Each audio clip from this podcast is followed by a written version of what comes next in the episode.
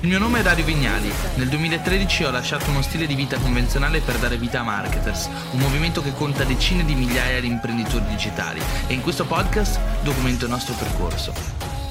Stamattina ero super ispirato perché stavo leggendo questo post di Anthony Robbins che ha fatto una live con 250.000 persone. 250.000 persone, tutte connesse. Wow! Sta cambiando il mondo, sta cambiando tanto, anche perché pensare, no, vedere una figura come Robbins che ha sempre lavorato su un, palco, un palcoscenico, un evento, una sala gigantesca, vederlo in casa sua, su questa sorta di piccolo palco che si è costruito, con tutta la tecnologia e le luci e set del caso, fa una certa impressione vedere queste persone che fanno queste live e vedere il modo con cui se ne viene fuori ad utilizzare queste live, quindi il modo in cui si utilizza questa tecnologia fa veramente impressione, le cose stanno cambiando e con le cose che cambiano nascono grandi opportunità.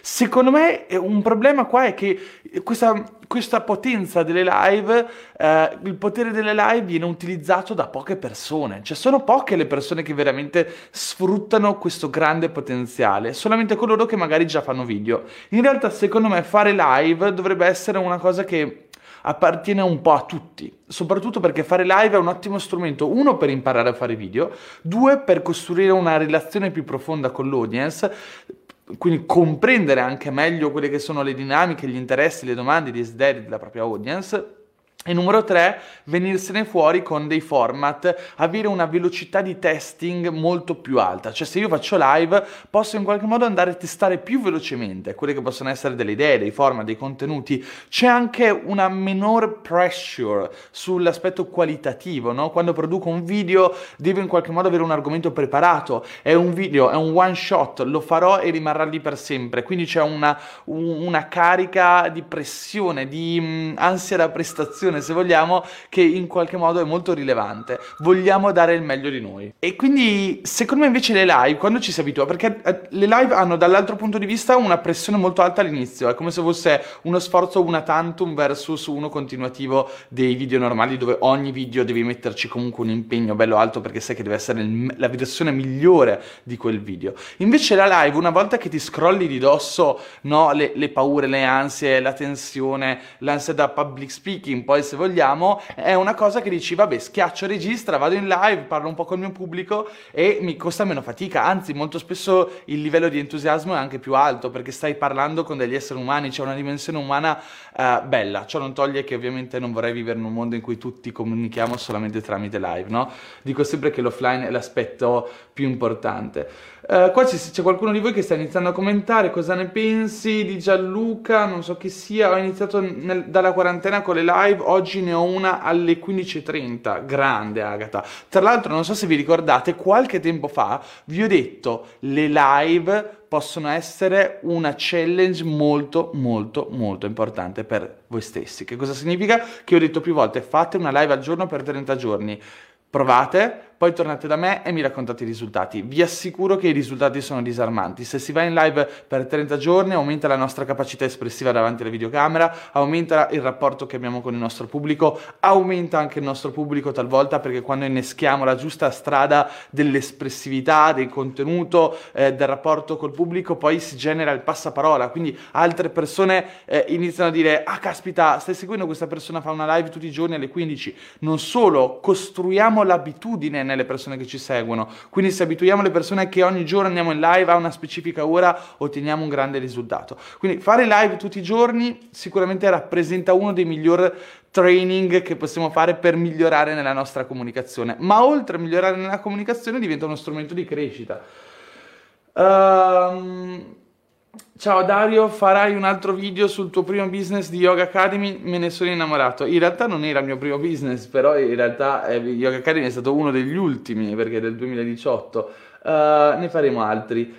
Ciao a tutti quanti voi, con un ospite che mi accompagna, una dottoressa. Ok, haha, ciao a tutti, dice Luca Fontoni, ciao Dario. Intanto mi stanno arrivando anche dei messaggi sul bot di Telegram perché ho richiesto un po' di domande, in modo che se avete delle domande eh, rispondo. Eh, ad esempio, Simo mi dice: Sono un ragazzo di 17 anni, oltre che leggere e contaminarsi il più possibile da contenuti di valore quali altri consigli gli daresti e come potrebbe avviare qualcosa di pratico e concreto? Grazie Dario. Ecco, secondo me io non vorrei eh, far sì che poi i valori negli insegnamenti miei o di marketers diventino una trappola per le persone riguardo a quello che è l'aspetto contenutistico. Il contenuto conta, farsi contaminare dal giusto contenuto, come dico sempre, è uno degli aspetti più importanti, perché il contenuto, gli input che entrano nella, nella nostra mente sono un po' gli ingredienti della ricetta che poi dopo si formula nella nostra mente e la ricetta è quella che spesso poi dà vita al risultato. I giusti input, i grandi output. Quindi controllare ciò che mettiamo all'interno, all'interno della nostra mente, essere consapevoli, è molto importante. Dall'altro punto di vista, però, come giustamente si dice nel messaggio, conta l'azione, ragazzi. Se non agiamo, se non facciamo qualcosa, se non passiamo al pratico, non otterremo mai niente. E molto spesso il pratico, l'azione conta ancora più di quello che poi è la semplice contaminazione. Quanti studiosi sono esistiti nel mondo e continuano a resistere che non hanno fatto comunque niente nella loro vita? Quante persone lavorano in biblioteca e hanno letto centinaia di libri sugli argomenti più disparati e poi anche anche se pot- avevano qualche ambizione non hanno fatto niente. Quindi capite bene che di per sé la competenza, la conoscenza, la lettura, la contaminazione non sono sufficienti, conta l'azione e spesso l'azione conta anche di più. Infatti spesso vediamo anche storie di persone che hanno avuto estremo successo senza aver mai letto un libro, senza essere delle grandi menti, senza essere dei grandi lettori, dei voraci uh, ascoltatori. Quello che vi sto dicendo è che c'è una duplice personalità in ognuno di noi. In alcuni è più presente l'azione, in altri è più presente la consumazione del contenuto, la contaminazione. Ma se noi guardiamo grandi politici, grandi imprenditori, bene, tra questi ci sono grandi personaggi che hanno avuto enorme successo, ma non sono state mai persone che hanno letto libri straordinari o hanno passato gran parte del tempo a leggere nelle loro vite. Allora com'è possibile che hanno avuto successo? Semplice, hanno un'inclinazione all'azione, all'uscire uscire dalla zona di comfort, a compiere gesti, gesti straordinari, quindi non ordinari, che li portano a risultati straordinari. Molto spesso invece molte persone leggono tanto perché hanno bisogno di quel tipo di competenza, conoscenza che gli dà quella self-confidence, quel tipo di sicurezza e autostima che poi li porta all'azione. E con l'azione si costruiscono, si raccolgono dei feedback. I feedback, se sono positivi, ovviamente ci danno una risposta che va a concretizzare la nostra eh, self-confidence, la nostra sicurezza interiore, la nostra autostima e quindi ci rendono ancora più inclini all'azione. Però ci sono persone che senza aver letto, senza aver studiato, hanno un carisma o più che altro un carattere tale che li porta ad agire senza aver mai consumato chissà quanta informazione. Allora, per ri- qua dice un esempio eclatante, il fondatore di McDonald's dice uh, Facebook user perché non mi legge il nome del commento. È vero, caspita, è assolutamente vero. Um, ecco, forse dovremmo farci riflettere tutto questo. Però per rispondere a Simo, quindi quali sono i consigli pratici? Quello che ho fatto io, cioè fondamentalmente quello che ho fatto io è stato subito passare da consumer a prosumer. Che cosa significa? Che da consumatore passi a realizzazione, alla realizzazione di contenuti. Da consumatore di prodotto passi alla costruzione, alla creazione del prodotto. E questo non significa per forza fare l'imprenditore, non significa subito costruire un business, significa in un mondo dove eh, la maggior parte delle persone subiscono l'intrattenimento, l'informazione, diventare dei promotori attivi del proprio punto di vista. Quindi, ad esempio, una delle cose che suggerisco sempre ai più è create la vostra community o ancora meglio, soprattutto all'inizio, partecipate nella community di qualcun altro che già esiste, che già è grande. Perché in un ecosistema dove ci sono già tante persone è più facile ottenere subito visibilità se i nostri contenuti meritano di essere letti, meritano di essere visti. Non dovete per forza vendere qualcosa, dovete in qualche modo iniziare a parlare, iniziare a imparare, a comunicare comunicare, a costruire un punto di vista che sia in qualche modo interessante, utile, che venga condiviso dalle altre persone. Quindi secondo me il tema della scrittura, del fare video, del comunicare col prossimo è importante, non può essere fine a se stesso, lim- la nostra vita non può limitarsi a quello, perché poi non apprezzo neanche coloro che fanno semplice informazione e poi nella vita non hanno fatto niente di più, però almeno all'inizio è uno strumento straordinario per velocizzare la crescita del proprio personal brand, migliorare la propria memorizzazione, perché più parliamo, più leggiamo, più conversiamo, più si attivano tutte quelle modalità di apprendimento dell'informazione e numero tre, sicuramente è uno strumento straordinario per iniziare a costruire un audience. Cioè se noi guardiamo le persone che nelle community, grazie per tutti i like, i cuori, ragazzi, i commenti, le, le faccine, ovviamente per me sono un feedback molto importante per le dirette, quando noi andiamo a costruire, a partecipare in una community e andiamo a raccogliere un pubblico, beh, poi quel pubblico ha un potenziale. Una volta che abbiamo il pubblico, abbiamo risolto la maggior parte dei problemi che eh, può incontrare un professionista o un imprenditore nel mercato, perché un professionista o un imprenditore il più grande scoglio che deve risolvere è la costruzione di un audience, quindi raccogliere un pubblico attorno alle proprie idee. Poi una volta che hai il pubblico che non dipende, non è attratto dai tuoi prodotti, ma è attratto dalle tue idee, dalla tua visione del mondo, dalla tua versione dei fatti, allora a quel punto quel pubblico è pronto a comprare da te purché tu sia pronto a costruire un prodotto che sia in linea con gli interessi di quel pubblico. Capite quanto diventa più facile? Cioè i grandi brand, i grandi um, movimenti, le, i grandi imprenditori non costruiscono quello che è un, un insieme di um, potenziali clienti o di clienti costruiscono audience che sono affini ai brand. Domani la, le persone non sono tanto polarizzate su ciò che esiste già di Apple, ad esempio, ma sono super curiose di sapere che cosa inventerà domani. Quindi non, non comprano da Apple sulla base lo, dei loro desideri, ma anche sulla base dell'entusiasmo di supportare la nascita del nuovo, dell'innovazione che viene portata in essere da quella specifica azienda. Allora, vediamo. Um, un po' di commenti. Allora, sempre Facebook user mi dice, eh, StreamYard mi dice, queste dirette improvvisate sono regali apprezzatissimi. Rivelati. Ciao a tutti, dice Alessandra. Ciao Alessandra, benvenuta. Ciao Dario, secondo te a 25 anni conviene prendere una laurea o andare avanti senza in questo mondo? Allora io penso che non ci sia una risposta oggettiva, è una risposta soggettiva e parzialmente oggettiva, dipende da quello che vuoi fare.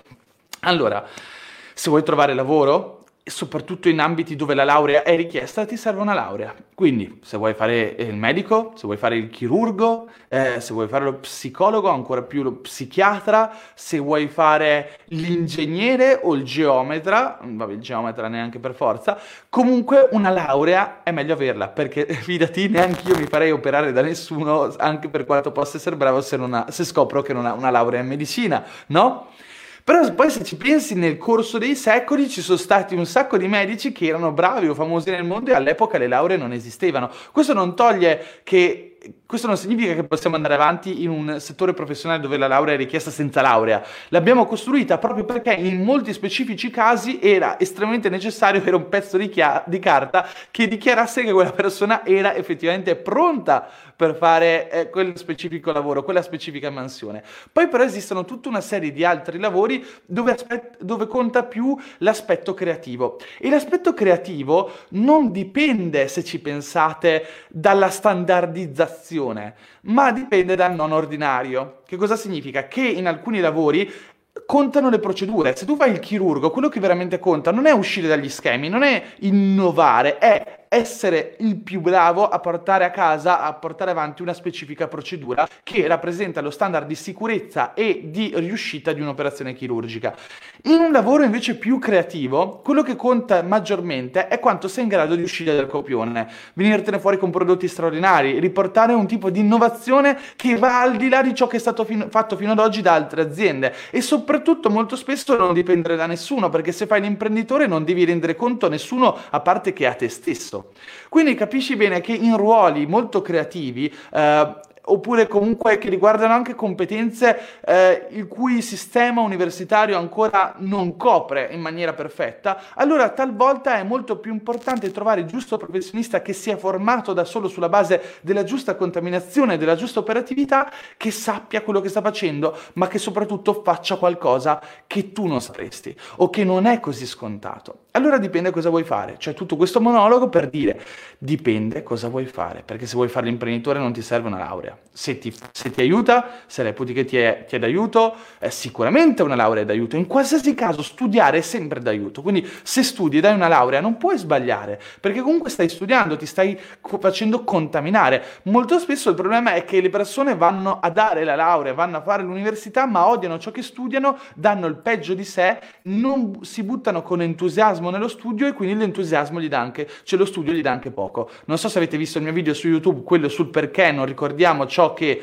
studiamo, leggiamo, eccetera. La passione e l'entusiasmo sono due tra i più grandi catalizzatori di quella che è la memorizzazione. Quindi, in, in linea di massima, se non siamo appassionati, se non ci piace studiare ciò che stiamo facendo, non siamo in grado poi di ricordarci, di in qualche modo essere migliore del prossimo. Ok? Federico, non ti conosco e ho aperto per caso questa diretta, ma devo dire che hai le idee chiare e argomenti interessanti. Grazie Federico, devi aver messo like alla pagina probabilmente qualche tempo fa.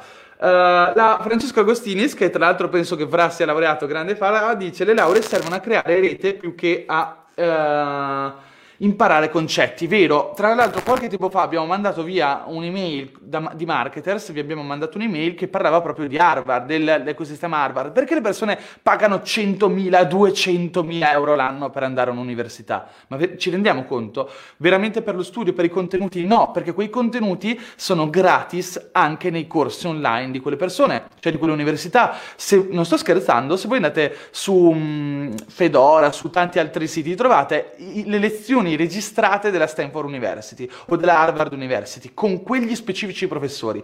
Allora capite che il contenuto è standardizzato. Quello che vi dà partecipare a un'università di questo tipo, oltre che il titolo che è super spendibile e, nel, e in 10-20 anni di vita vi darà un ROI comunque alto, è il tipo di relazione che costruite, cioè siete seduti nei banchi dell'università di fianco a coloro che saranno i, più, i prossimi e futuri più grandi manager delle più grandi multinazionali al mondo, quindi il vostro compagno di banco potrebbe diventare project manager della divisione di Gmail in Google, eh, la persona che sta di fianco a voi potrebbe diventare colui che lavorerà nei, negli alti livelli di Tesla, o in una delle più grandi banche d'affari di New York. Allora in quel caso stai crescendo, stai facendo networking con quella che sarà la futura classe dirigente. Ora, quindi capite bene che non è solo il contenuto, è l'ecosistema ed è una cosa che diciamo sempre, noi marketers non stiamo costruendo corsi, non è che vendiamo corsi, i corsi ci permettono di, costru- di finanziare la nascita dell'ecosistema, perché dic- diciamoci la verità, il Marketers World il primo anno è andato in negativo, ci abbiamo perso soldi, il Marketers Meetup la maggior parte delle volte vanno in negativo,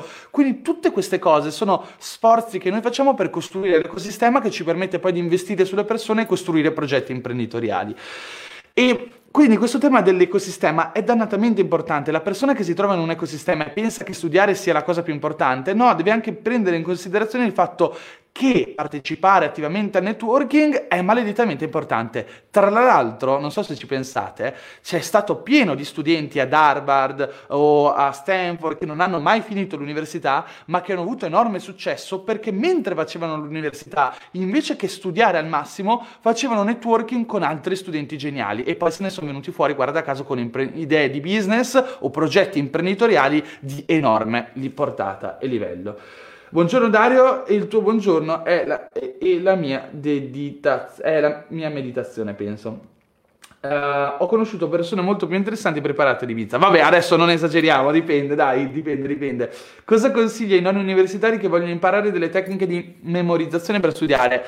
Uh, grazie comunque per i like. Adesso da streamer vedo che aumentano ogni tanto, non vedo se in questo momento stanno arrivando. Se vi piace la diretta, se siete contenti, lasciate cuori, lasciate commenti, lasciate faccine. Eh, ovviamente sono apprezzate, sono dei buoni feedback. Um, cosa consigli ai non universitari che vogliono imparare a studiare? Non, fossili- non, fossilizzatevi sulle mnemotecniche, perché a un certo punto uno entra in questo mondo delle mnemotecniche e quello che succede è che si inizia a pensare che sia necessario sapere tutti questi trucchetti, queste super strategie per memo- memorizzare facilmente e in maniera utile.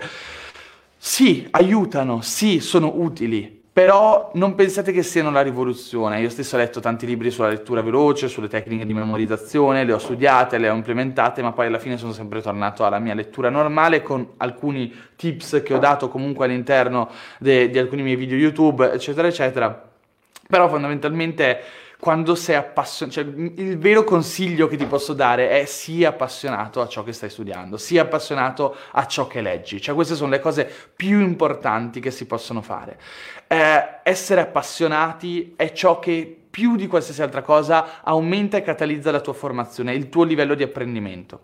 Ok, andiamo avanti con le domande. Ora respira, scherzi a parte, parli di Tesla, Google, ma chi è piccolo, ok, puntare in alto alla luna, ma in realtà stavo parlando di queste cose perché erano riferite alla domanda delle università. Però magari Jesse, fai una domanda un po' più specifica e ti rispondo. Uh, Claudio dice: Se uno ha tante idee diverse per video su YouTube, come fare a non perdere focus? Parlare di troppe cose diverse non disperde l'audience? Assolutamente sì, Claudio. Io una cosa che dico sempre è: Scegliete chi volete essere, ok? Chi siete, che cosa fate e perché le persone vi dovrebbero seguire, ok? Non potete essere tutto, se siete per tutti non siete per nessuno. Oggigiorno dove l'offerta è sempre più ampia, sempre più in qualche modo uh, disponibile, sempre più maggiore, quello che succede è che bisogna in qualche modo essere quanto più specifici possibili. Questo non significa specializzarsi, non andare su altri argomenti, ma andare sugli altri argomenti nell'ottica del proprio argomento. Cioè, io parlo di marketing, allora esce fuori un documentario del National Geographic che diventa super famoso e tutti hanno visto nel mondo, parlerò di quel documentario in ottica di marketing. Mi interesso alla fisica e alla storia di uno specifico fisico, allora analizzerò il, la parabola dell'eroe di quel fisico, scoperte che ha fatto la sua metodologia di lavoro in ambito imprenditoriale, cioè in che modo il suo mindset, il modo con cui ha lavorato può darmi degli insegnamenti imprenditoriali. Cioè tu devi capire qual è la tua maggior passione, il tuo maggior interesse la tua maggior competenza e in che modo si interseca con le passioni, le competenze e i desideri del tuo pubblico. Quell'insieme di intersezione è la cosa più importante del tuo business ed è la cosa che devi rispettare nella maniera più assoluta. Quindi non mi puoi fare un, un canale YouTube e oggi parli di uh, business, domani parli di architettura, dopodomani fai video di viaggio, dopodomani parli di qualcos'altro, perché non, ancora non te lo puoi permettere. Che cosa significa ancora non te lo puoi permettere? Che poi quando inizi a raggiungere dei risultati veramente grandi, inizi ad essere un personal brand molto seguito, puoi anche decidere di disperdere un attimo il tuo posizionamento per inseguire un po' la strada del generalista multipotenziale. È una cosa che oggigiorno va tanto di moda, ma prima devi avere successo con qualcosa di molto specifico, che parli a un'audience specifica e che rappresenti qualcosa di molto importante. C'è il buon Botto qua, ragazzi. Botto è arrivato a Ferrara, adesso facciamo la diretta in due. Allora, che si è appena svegliato, vieni qua Botto. Sta... Appena no, però. Stavo dicendo che praticamente eh, eh, chiedevano, adesso mi sono perso, è arrivato Botto e mi sono perso. Allora, Sei allora... live dalla videocamera? Eh sì, non vedi, scusa. Eh, Guarda che figo. Posso anche escluderti, zoom solo su di me. Eh. Infatti tu sei sfocato.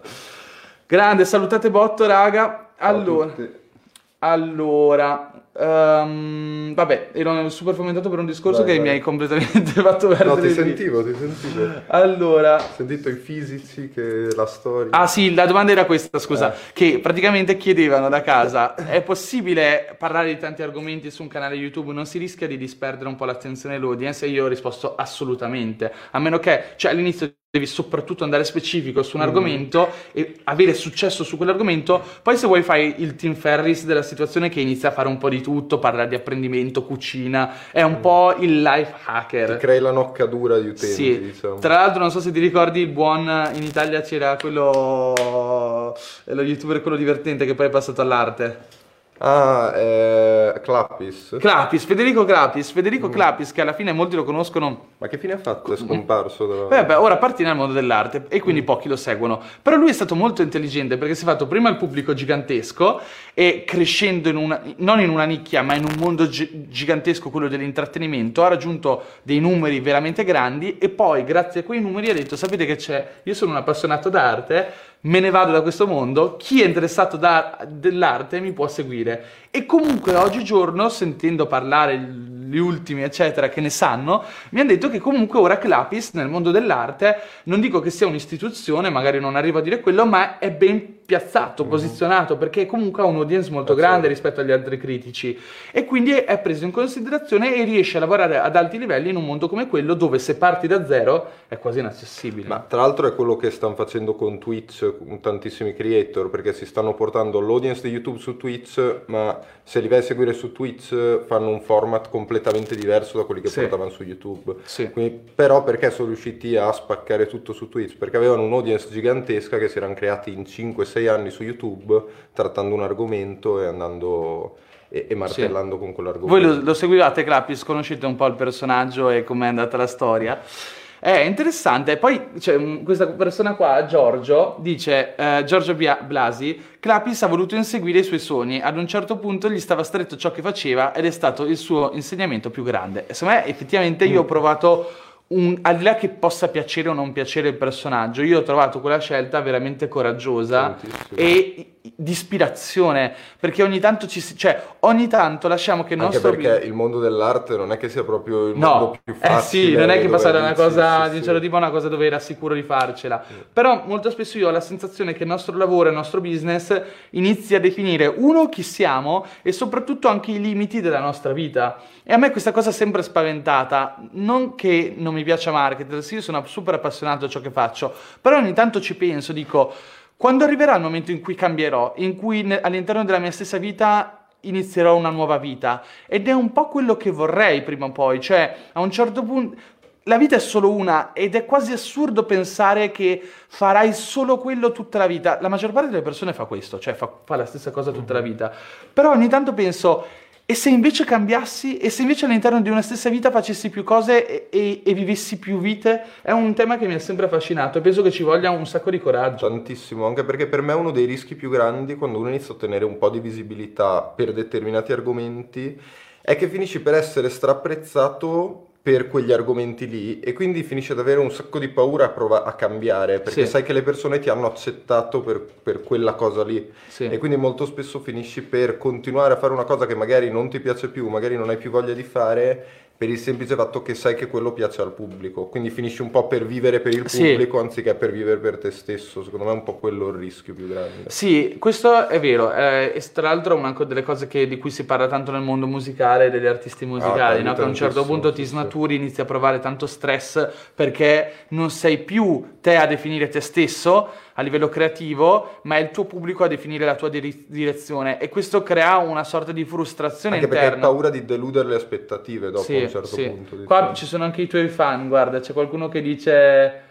No, dov'è? l'altro di fianco a te sono bianchissimo. Eh sì, raga, dopo il, il double van trip eh, c'era grande botto. Grande botto, Vino di Marte. Ah, seguo con molto interesse. Botto su YouTube, gran bella persona. Se non conoscete il canale YouTube di Botto, vi consiglio di seguire. Tra l'altro io sono uno che un po' sbaglia ha fatto questo discorso perché a me ogni tanto non resisto e voglio fare dei video che non c'entrano nulla con il mio Sì. canale e porto riflessioni. Però sono sempre Però- nell'ottica della psicologia. Sì, sì, sì. No, e, in realtà e noi diciamo sempre che il marketing è psicologia Certo, applicata. certo. Quindi alla fine ci sta. Domanda stupida, perché usare StreamYard e non direttamente live su Facebook? Perché? Perché in realtà in questo momento voi magari non ve ne siete accorti perché siete su Facebook, ma dovrei essere in diretta contemporanea su Facebook, pagina Facebook, gruppo, YouTube e Twitch. Twitch. Ah, Twitch, con i miei 33 follower. Quindi oggi, oggi- oggi inizia il piano di espansione su Twitch Grazie ufficialmente. mille Antonio che ha scritto il canale di Botto stra interessante. Ok. Mille grazie. Eh, perché prima dicevi che non va bene rimanere solo nell'ambito dell'informazione. Ok, questo è un tema interessante. Io prima dicevo che non apprezzo. Io dicevo, secondo me, per uno studente, per una persona che vuole iniziare in qualsiasi mercato, passare da consumer dell'informazione a prosumer dell'informazione è importante. Cioè, tu consumi informazione. Ti fai un punto di vista, inizi a trovare la tua bussola di interessi e a un certo punto quando definisci la tua int- direzione è importante che inizi anche a comunicare con le persone che partecipano a quel mercato, iniziare a diffondere il tuo verbo, la tua idea, il tuo posizionamento. Perché? Perché inizi a costruire networking, a conoscere persone, a farti un portfolio di contatti e anche un audience. E quando hai un audience, dopo in qualche modo puoi anche andare a costruire un business o una professione su, quel- su quell'audience. Cioè, se sei un medico che partecipa alle community di medici ed è magari super attivo, avrai una certa visibilità, magari 1000, 3000, 5000 persone ti seguono, non solo magari puoi fare l'imprenditore, fare un business, ma dall'altro punto di vista potresti addirittura arrivare a costruirti un personal brand tale da trovare un lavoro più facilmente. Certo. Cioè non dobbiamo escludere queste cose. In Australia, in Inghilterra, oggigiorno gli studenti devono, oltre ad avere il curriculum, avere un sito web. E questa cosa dovrebbe far pensare, no? Invece oggigiorno tanti in Italia dicono no, ma io non, non lavoro nel digital, per me il digital è accessorio, non necessario. No, il il digital è necessario. Però per rispondere a questa domanda, poi dicevo, però non mi piacciono neanche le persone che dall'informazione rimangono nell'informazione, perché o fai divulgazione pura, ok? Però devi... eh, devi rendere esplicito che non sei un formatore, Mhm. cioè non sei una persona che effettivamente ti può vendere l'informazione in quanto formazione o in quanto utilità, sei un divulgatore, Ok, un intrattenitore o colui che diventa il diffusore dell'informazione o delle no- news del momento. E questo fanno molti youtuber, molti Mm. eh, divulgatori del mondo del marketing, del mondo imprenditoriale. Però per poter dire sono un imprenditore, questo è il solito discorso, colui che informa, che informa, ma informando vuole formare, deve in qualche modo, secondo me, dire ok, io sto insegnando ciò che faccio e faccio ciò che insegno, però attenzione, se non fai niente di ciò che insegni, diventi la leggenda che si auto eh, realizza, cioè io ti dico che faccio l'imprenditore e eh, insegno alle persone a guadagnare online, ma guadagno spiegando alle persone come guadagnare online è un gatto che si mangia la coda o il cane? Autoreferenziale. È autoreferenziale, è il cane o il gatto? No, Il gatto. ragazzi, non lo so, è il È gatto. No, il cane che si morde, è il cane, il cane. Eh, c'è Denise che si sta sbellicando, scusa, tu lo sai?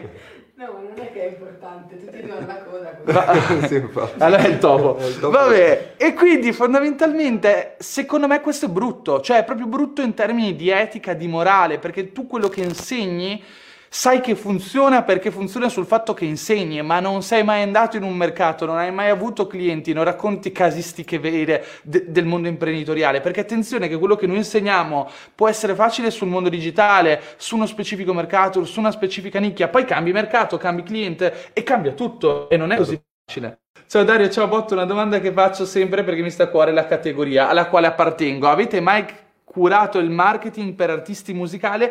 Musicali qualche consiglio generale per loro. Allora, nello specifico nel mondo musicale non penso che siamo mai stati. Io ho Io ho il Basker. come- Ah, è vero.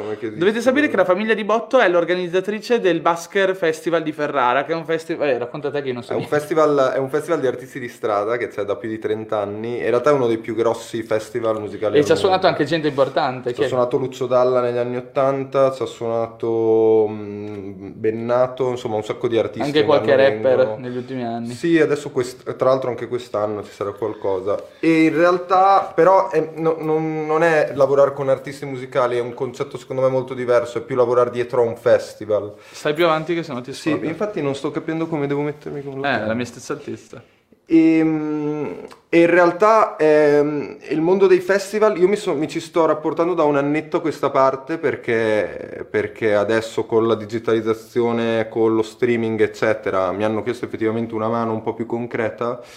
Ed è un mondo molto molto interessante, molto, anche, molto difficile anche, però da qui a dirti lavorare con artisti musicali è un po' diverso. Comunque, comunque boh, non so qual è la tua domanda più specifica, magari posso, posso vedere. Ma secondo me diciamo che il mondo musicale è. Ah, ma c'è gente da Twitch. Sì, è vero. No, ho scritto io. No, no, sta Dario, grazie per i tweet. Ah, è vero, cioè, ragazzi, abbiamo. No, Luca, Luca grande, Luca Zone 1. Luca Zone 1, sei- penso che sei il mio unico viewer da eh, Twitch, o perlomeno l'unico commenter che abbia mai visto che commenta le mie dirette su Twitch. Eh, devi sapere che siamo in live anche sulle altre piattaforme, no, te lo dico perché sennò sembra strano che siamo in diretta per una, una persona su Twitch. Comunque, secondo me, nel mondo musicale. No, no, ancora. ah, ce ne sono altri, c'è anche Ivan, grande Ivan. Nel mondo musicale, secondo me, quello che fa riflettere è che sconfina nel mondo dell'intrattenimento.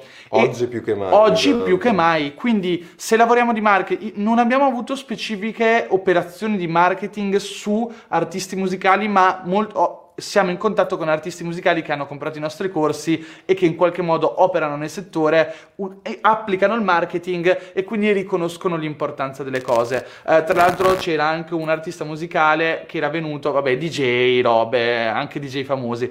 Però il punto è che queste persone, se c'è una cosa che hanno capito, è che anche loro appartengono un po' al mondo dell'intrattenimento.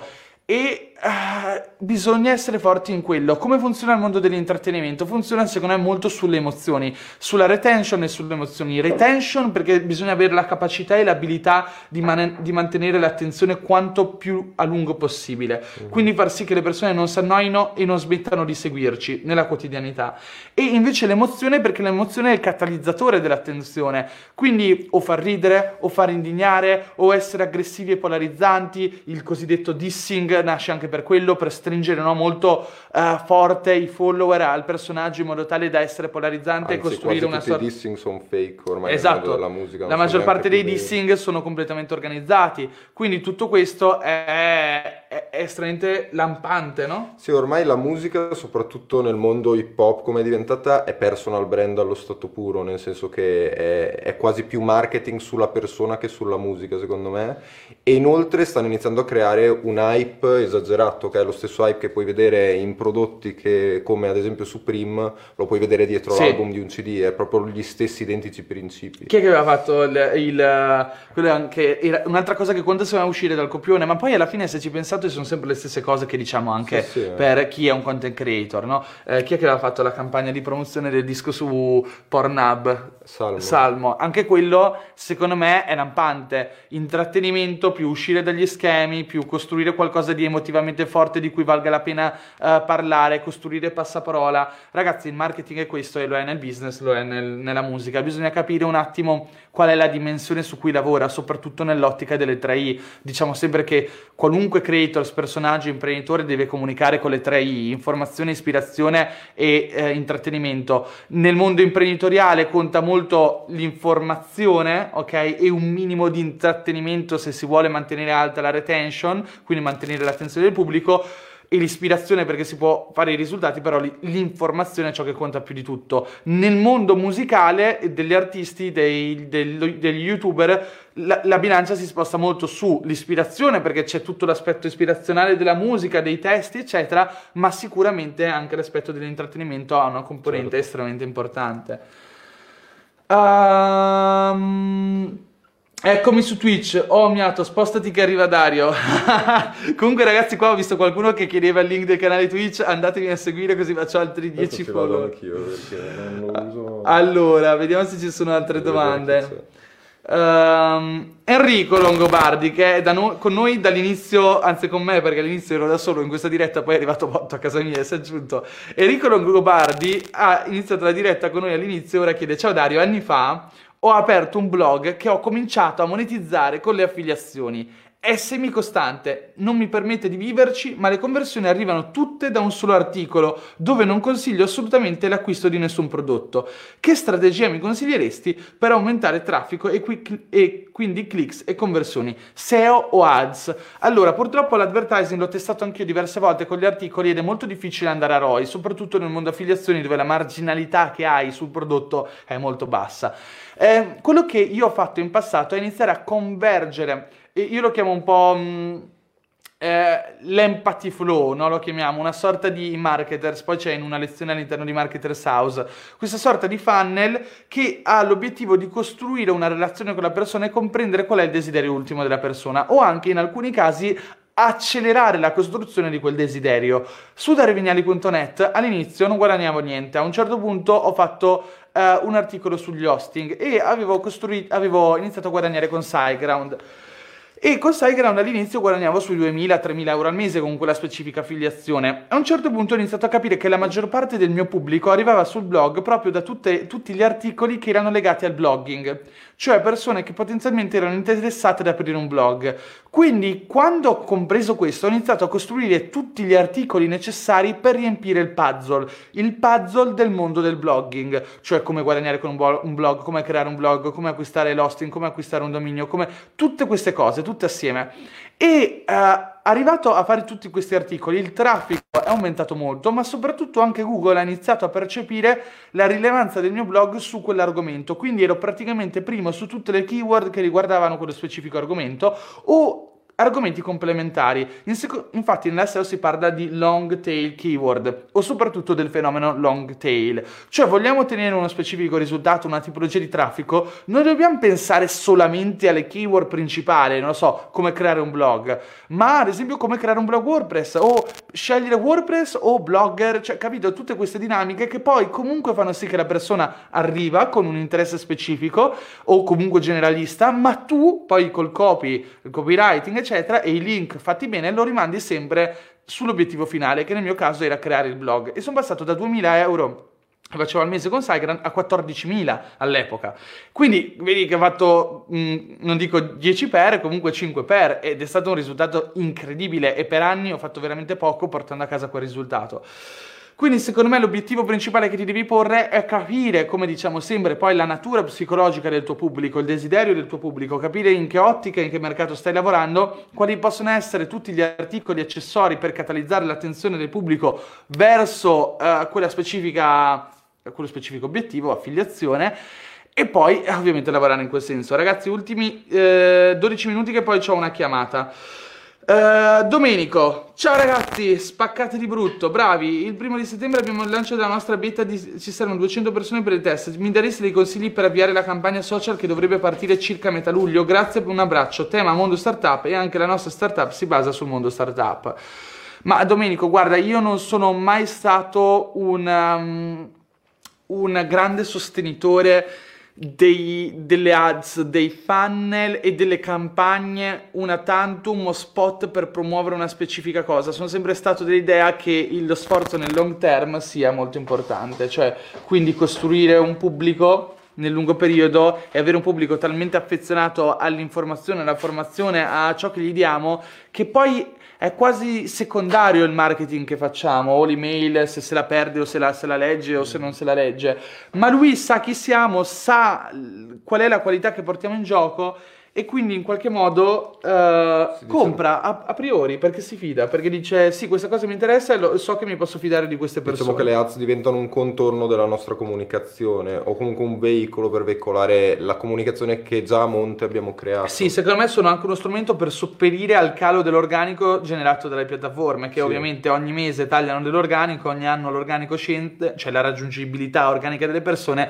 allora per sopperire anche quando ho un contenuto figo, beh ci metto dentro 50 100 1000 euro in base a cosa devo fare per far sì che il contenuto giusto arrivi alla persona giusta. Sì, in questo caso specifico io non ho capito sinceramente che beta è, cioè non, esatto. non ho proprio capito che beta è, però in generale se è da qua a settembre, se avete ben chiaro per chi è il prodotto, che problema risolve questo prodotto, ci incentrate la comunicazione su questo, iniziate anche a fare delle ads, andando a identificare il pubblico giusto, col giusto messaggio, con la giusta comunicazione io credo che 200 persone per una beta da qua a settembre le potete trovare sì. tranquillamente anche facendo advertising. Io un'altra cosa che farei è magari in influencer, opinion leader di mercato, cercare di capire come coinvolgerli, ma poi dipende dal budget che avete, ma se magari l'app o il software è interessante o quello che è lo strumento comunque può essere interessante per loro testarli in generale, i giornalisti, i giornalisti comunque in alcuni casi diventano anche beta tester. Un altro consiglio che ti dico è apri la community, inizia a buttare gente lì, cioè se devi fare delle campagne,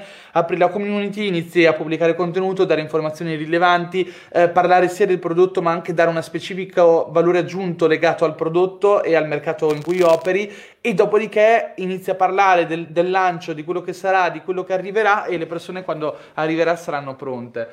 Um, Grande Dario, con i tuoi corsi anche grazie a Francesco e Botto ho aperto la mia prima agenzia pubblicitaria, ho preso il primo cliente che spendeva 200 euro al mese, ora siamo arrivati a più clienti che spendono quasi 100k al mese. Grande Ivan, lo rileggo, ho visto che Botto sussurrava. Ah, Era... Stavo sussurrando. sì.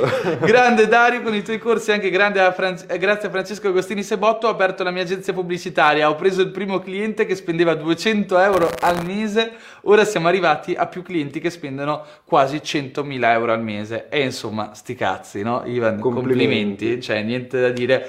Eh, per noi è un grande onore, un grande piacere e un grande senso di orgoglio quando sentiamo queste storie, perché poi al di là del risultato economico che in passato poteva essere un gra- una grande forza motivatrice, eh, motivante, eh, oggigiorno lo è un po' meno, perché quando poi stai bene, vivi bene, eccetera, devi avere un motivo più forte di quello economico e secondo me il motivo per noi è veramente vedere i risultati delle persone che ci seguono e vedere l'ecosistema che cresce, la community che si allarga, i, i risultati che arrivano, il nome che si fa avanti, il nostro nome ma il nome anche degli altri. È un po' il motivo per cui abbiamo lanciato questo progetto che si chiama Human of Marketers, dove raccontiamo le, pers- le storie dei personaggi che hanno avuto successo all'interno della community. E, mm, e basta. Ivan dice: Ho tutti i vostri corsi come le figure dei calciatori panini. Grande Ivan. Eh, allora, avevo visto una domanda. Vai su che ce ne siamo persi una Allora, valanga. c'è- E poi ragazzi, se la live vi sta piacendo, se volete vedere più live come questa, lasciate like, lasciateci dei commenti, eh, mandate degli insulti nei commenti a botto, eh, seguite il canale No, YouTube di. No. Seguite senso... Grazie per tutti i like ovviamente, per tutti coloro che ci stanno seguendo, ogni gesto di affetto e apprezzamento è, Apprezzatissimo. è apprezzatissimo. Allora, Dario cosa consiglia ad un ragazzo delle superiori che si vuole avvicinare al mondo dell'imprenditoria? Eh, beh, in realtà Francesco, prima che arrivasse Botto, avevano già risposto a una domanda simile. Contaminazione, quindi leggere, allora, biografie. Quando sei giovane devi leggerti tante biografie. Leggi quante più biografie di in- veri imprenditori. Sì, I libri secondo me sono veramente la Sì, fonte perché più- poi al di là dei libri how to, secondo me le biografie Mm. per un giovane sono lampanti perché ti aiutano a comprendere il processo. Cioè, la competenza te la puoi fare, l'importante è che te la fai, ma la competenza non ti dà l'idea del processo. Mm. Quindi leggere storie di altri ti aiuta a comprendere quale cavolo è il percorso che vuoi intraprendere e che devi intraprendere per avere quel tipo di successo, E no? anche il mindset. Sì, eh, esatto. E poi altre cose. Pa- pa- pa- pa- Poi, allora, eh, sponsorizzare una- Ragazzi, sei minuti, poi vi lascio con botto, oppure io devo andare che c'ho una diretta, una diretta, scusate, una call per il mio libro, tra l'altro, sono super entusiasta. Eh, sì, è da anni che dico uscirà sto libro, prima o poi, tra 5-6 anni sarà fuori nelle librerie. Allora, non è una vero. domanda molto molto generica a cui forse non so se vuoi rispondere. A livello SEO Google che procedura hai seguito? Eh Questa no, vabbè, questa è, po' questa troppo è ampia. tipo spiegami la SEO. No, spiegami la SEO no, come domanda no, però su... Allora, un po' di risorse, è pieno di siti web che spiegano la SEO, per me la SEO è uno degli argomenti trattati meglio eh, sui blog e i siti perché? Perché i blog e i siti vivono di SEO, quindi tutti i SEO parlano di SEO e tutti i blog, tutti coloro che sono webmaster e hanno il loro sito parlano di Search Engine Optimization, quindi la puoi studiare, siti americani c'è eh, Moz, M-O-Z.com, c'è mm, SEO Book, eh, c'è Brian Dean, Brian Dean, eh, Neil Patel, tutti questi personaggi, personaggi vi daranno tanto valore in questo senso, se no noi abbiamo fatto un corso che si chiama eh, Traffic Academy, che lo stiamo aggiornando, è ancora abbastanza aggiornato, abbiamo fatto, mm, sì, abbiamo fatto veramente tante cose. E niente, Come posso trovare lavoro come copywriter e formarmi per poter offrire un'immagine professionale? Allora, Nicolò, in questo caso i- le, i- i, mm, le cose che puoi fare sono due. La prima è studiare, ovviamente, ma partiamo dal presupposto che sei già copywriter. La seconda è iniziare a scrivere e scrivi nelle community. Scrivi nelle community per due motivi. Numero uno ti farai notare, scrivi soprattutto nelle community di copy e ogni tanto magari cerca di fare un po' di lead generation senza rompere eh, le P agli amministratori del, del gruppo. Però dire cioè, come fai la lead generation senza rompere, senza fare una chiara CDA? Eh, l'altro giorno parlavo con un mio specifico cliente, eh, faccio copy per ormai tante persone negli ultimi due anni e è venuto fuori che questa strategia che abbiamo utilizzato in cui ti parlerò in questo post ha funzionato dannatamente bene. Oggi ve la voglio raccontare. Allora, se partecipi nel- nei gruppi dedicati al copy in questo modo, parlando di eh, risultati tuoi, il fatto, citando che hai clienti, citando che racconti le strategie, poi racconti le strategie e soprattutto ti alleni a scrivere in copy nei gruppi, diventa un lavoro incredibile dove innalzi il tuo personal brand. Ehm, comunque fai lead generation di clienti perché la gente vede che hai clienti e magari ti contatta poi in privato.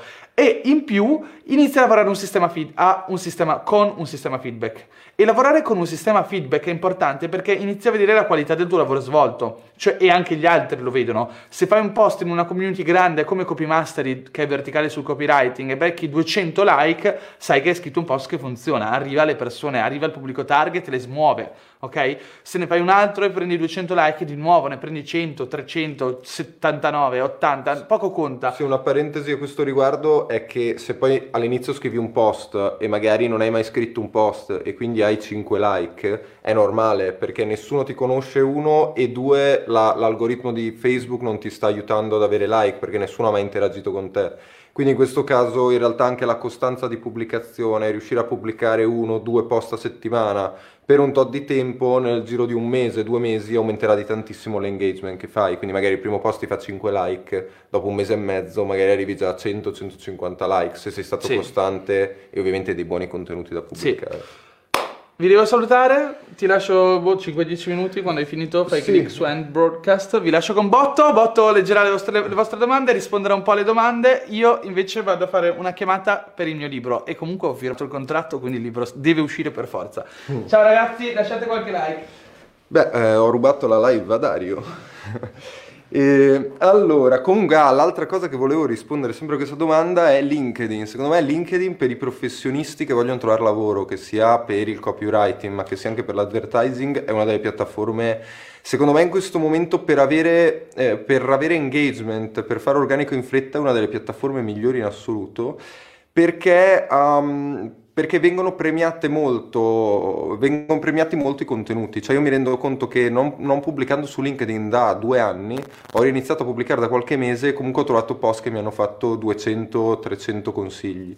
E quindi secondo me è una fonte di organico veramente, veramente grande, vi consiglio di usarla. Non è facilissimo all'inizio crearsi una rete contatti, però anche lì la tattica è questa. Iniziate a seguire persone in tema, persone di cui siete interessate, iniziate a fare commenti sotto i loro post eh, strutturati però, cioè commenti con una, che, che aggiungono valore al post e non semplicemente grande, sei bravo.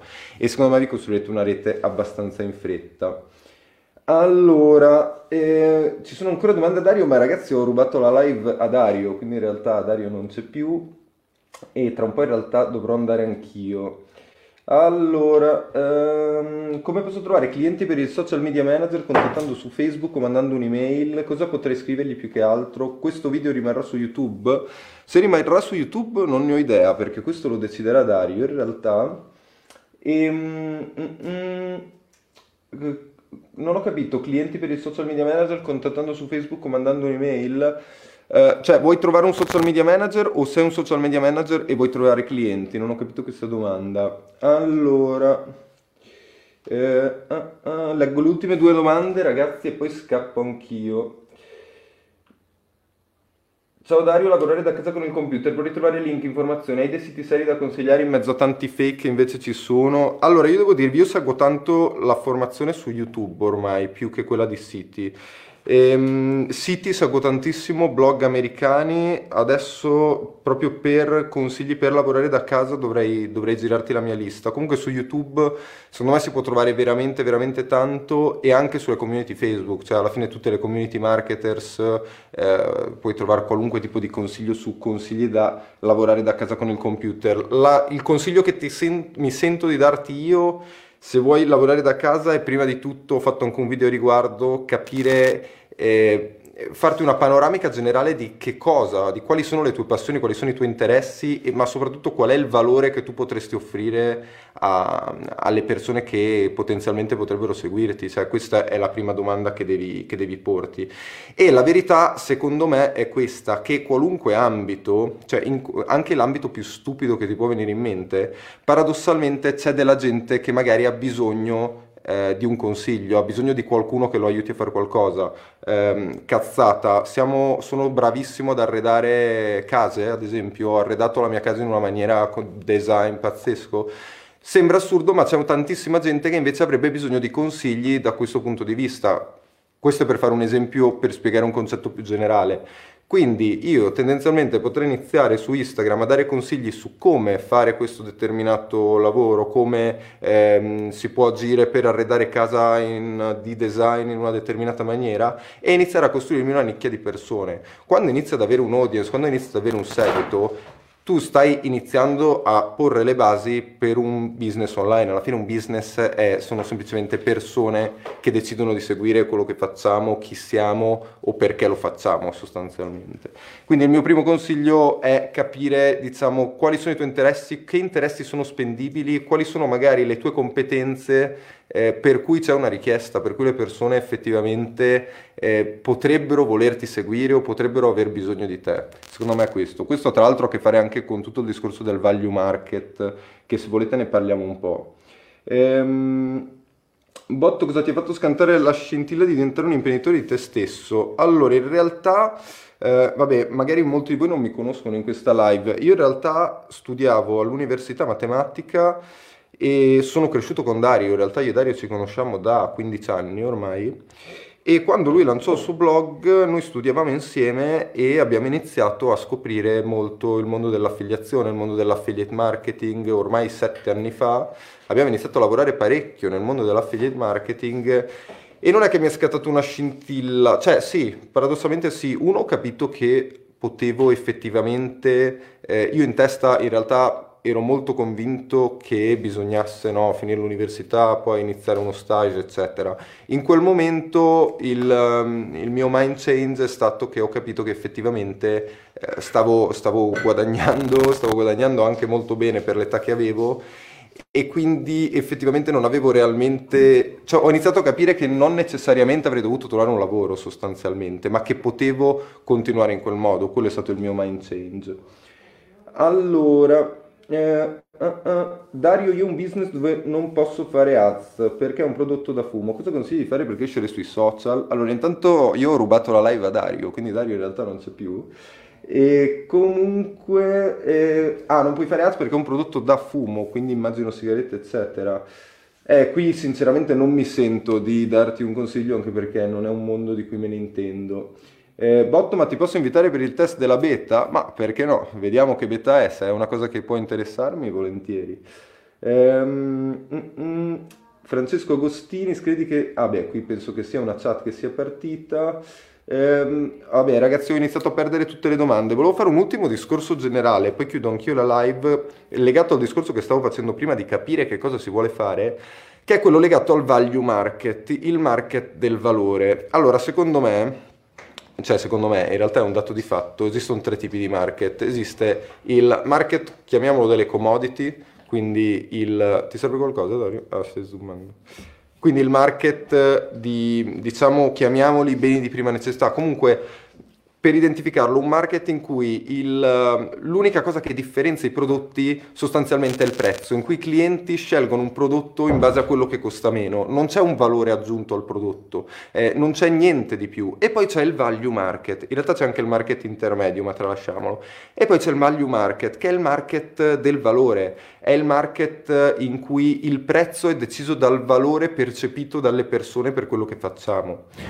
E secondo me la cosa più importante è cercare di lavorare nel value market. Se noi troviamo qualcosa che effettivamente e con cui riusciamo effettivamente a dare valore reale alle persone, se quello che facciamo risolve problemi reali alle persone, le aiuta a risolvere dei loro blocchi, le aiuta a risolvere qualunque cosa stiano facendo, stiamo lavorando nel value market e questo ci porterà mille benefici diversi. Uno, diventiamo unici nel nostro mercato o comunque tra i pochi, perché non stiamo più offrendo un prodotto di massa che offrono tutti in cui dobbiamo trovarci a competere per il prezzo, ma stiamo lavorando in un mercato in cui è il nostro valore che diamo a decidere il prezzo. E seconda cosa, stiamo anche creando un ecosistema di opportunità per le persone che entrano con noi. Marketers, io credo che sia un ecosistema che oltre a dare valore, perché Marketers lavora nel value market? Perché dà valore e crea anche opportunità alle persone. Quello che tutti noi vogliamo in realtà è vivere, immergerci in un ecosistema che ci crei opportunità per noi stessi, insomma, per riuscire a far di meglio nella nostra vita, per riuscire a, a spingerci un po' più in là in quello che facciamo. Se riusciamo a creare un ecosistema che agevola le persone a trovare opportunità per quello che fanno, a um, effettivamente aiutarle a risolvere dei problemi, allora avremo 2000 benefici, eh, le persone si legheranno tantissimo di più a noi, potremmo anche, eh, cioè i prezzi verranno decisi dal nostro valore, quindi non dovremo più tirare al ribasso quando facciamo i prezzi, ehm, diventeremo delle autorità nel nostro settore e una serie di altre cose. Quindi l'altro mind change, lo chiamo così, che vorrei dare è chiedetevi qualunque prodotto state vendendo se c'è modo di eh, passare a lavorare da un market delle commodity a un value market, a un market del valore, che secondo me è l'upgrade più importante che possiamo fare e io credo che si possa fare, non dico per tutto, ma quasi per tutto.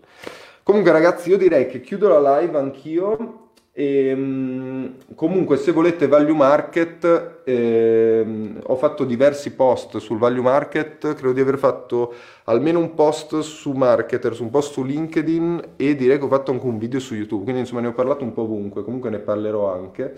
E, ehm, e, niente, dopo aver rubato questa live a Dario, ragazzi, io direi che vi saluto, visto che anch'io ho un po' di cose da fare e spero di riuscire a finire questo... Ah sì, ok. E niente ragazzi, è stato bellissimo, sono stato molto contento di aver rubato la live a Dario e ci vediamo mm, insomma tra community, LinkedIn, YouTube, altre live, ci vediamo in giro. Ciao a tutti ragazzi.